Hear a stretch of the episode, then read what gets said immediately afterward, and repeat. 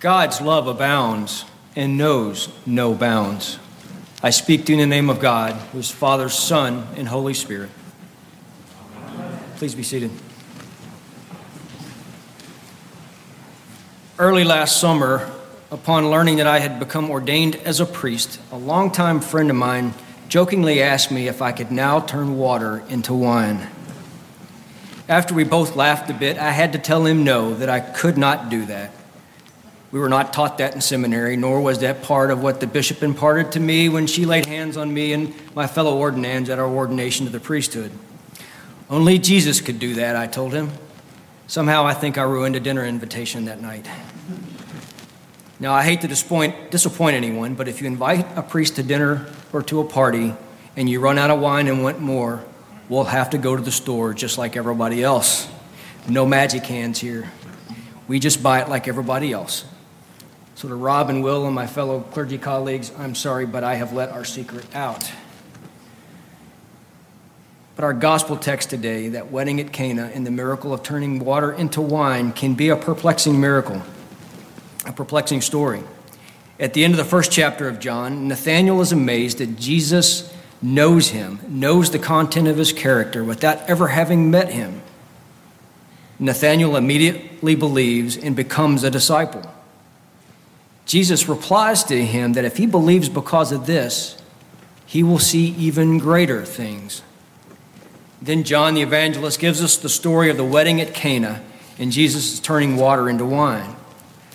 This first sign, this first miracle in John's gospel, has some people scratching their heads. Why would Jesus' first miracle take the form of what some who would jokingly or derisively call a party trick?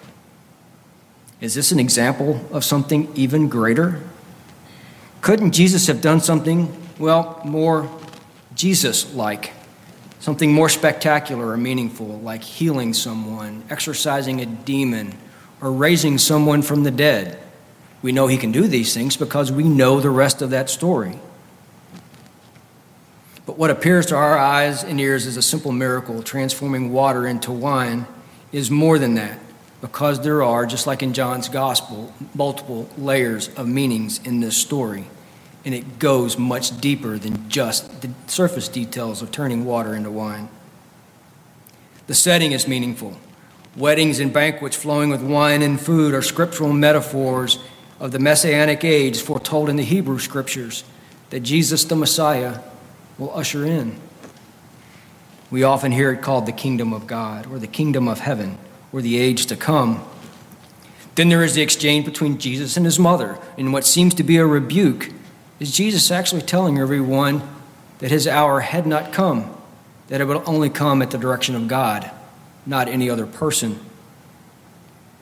The stone jars, which are appropriate for the Jewish purification rites, contain the water used for those rites and rituals that the guests may have done before the wedding. And then joining that, there are some Eucharistic overtones as well. The water used to purify is now wine, which we know will become the blood of Christ. that purifies our sins. Jesus makes perfect what has come before him he is the best wine, saved to last. Even the capacity of the stone jars is meaningful. It's not just that Jesus turned the water into wine. I think a cup of wine would have done that purpose quite well, would have been sufficient. But he turned a large quantity, somewhere between 120 and 180 gallons, if my math is correct. Now, that's a lot of wine. Not just a cup, but 180 gallons, and more where that came from. If there had been 60 jars, they would have been filled. If there had been 600, those too would have been filled. I think we get the picture. Scholar Gail O'Day, commenting on this passage, notes that the abundance, or what she calls the superabundance of wine, can mean two things. One is the boundary crossing that Jesus represents, the divine coming into human form that makes this miracle possible and they can also serve to exemplify the unlimited gifts made available through Jesus. Because what Christ makes available in, is the superabundance of God's love.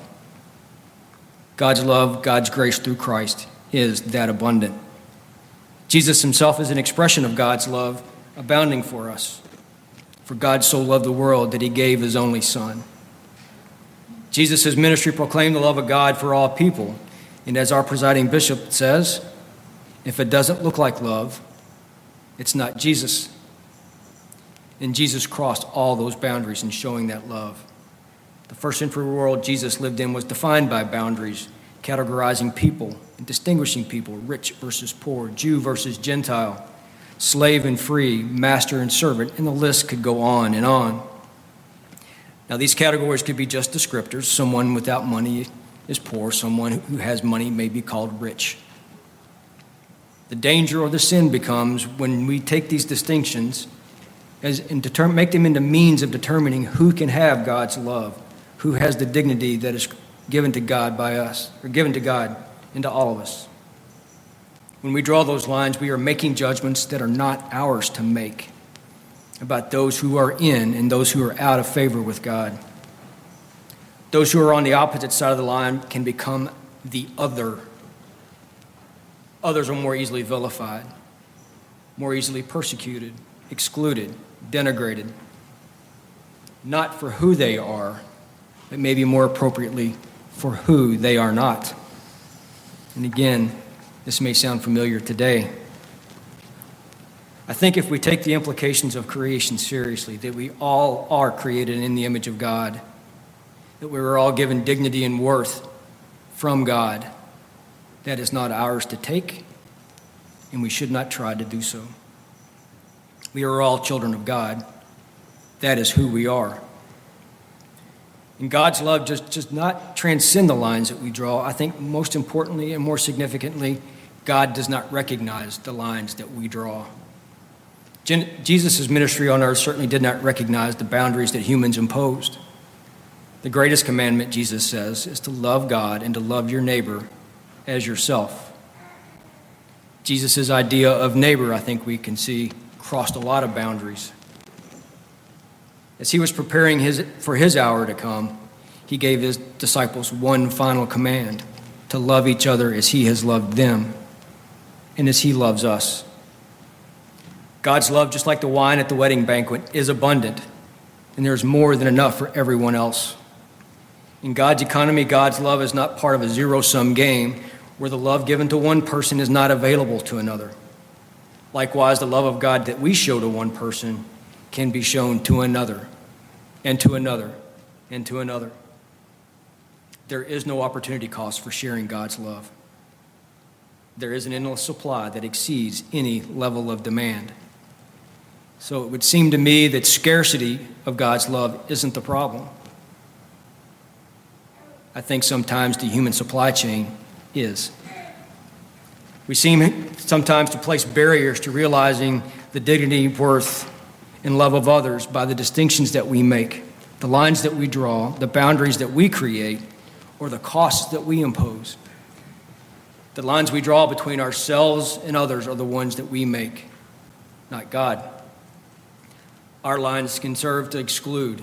We draw them when we no longer recognize in the face of another person someone like ourselves, another child of God. Now, tomorrow, as a nation, we remember Dr. Martin Luther King Jr., and this weekend, there have been and will continue to be remembrances of his work for racial justice and equality. And I think, as Paul writes in his first letter to the Corinthians that we read today, he was surely gifted with the spirit of prophecy and prophets come to teach, to warn, and to instruct, and to correct. As I read the text of his letter from a Birmingham jail and his I Have a Dream speech, and even his Nobel Peace Prize acceptance speech, I was struck with how prophetic his witness is to the gospel of God and God's love for us, and how it calls out the lines that we drew and may continue to draw, in this instance based on race these lines deny justice, equality, and dignity. But when we begin to recognize ourselves in the other person, we begin to heal, to reconcile, and we, get, we begin to see others as equals. We begin to erase the lines that we create. I was also struck by Dr. King's witness to love, the love of God for all people. Dr. King, writing in his letter from Birmingham jail in response to being called an extremist, eloquently replied, I gradually gained a bit of satisfaction from being considered an extremist. Was not Jesus an extremist in love? He then asks other questions about whether we will follow Christ's example. The lines we create, redraw, or erase help us to answer the questions that he posed in that letter. Our challenge is to recognize these lines, the distinctions that we create that deny God's grace and love that's meant for everyone, that deny the dignity and worth that God gives everyone in creation. And this is not easy work to do, but we are called as Christians to do it still the same. Our parish mission statement even calls this out to be a beacon of God's love. Just as we continue the work of Dr. King's witness in realizing the community that he dreamt of, we also work to realize the kingdom of God that Jesus witnessed to. As we erase the lines we draw, we all become invited guests to the wedding banquet where God's grace abounds and knows no bounds. Amen.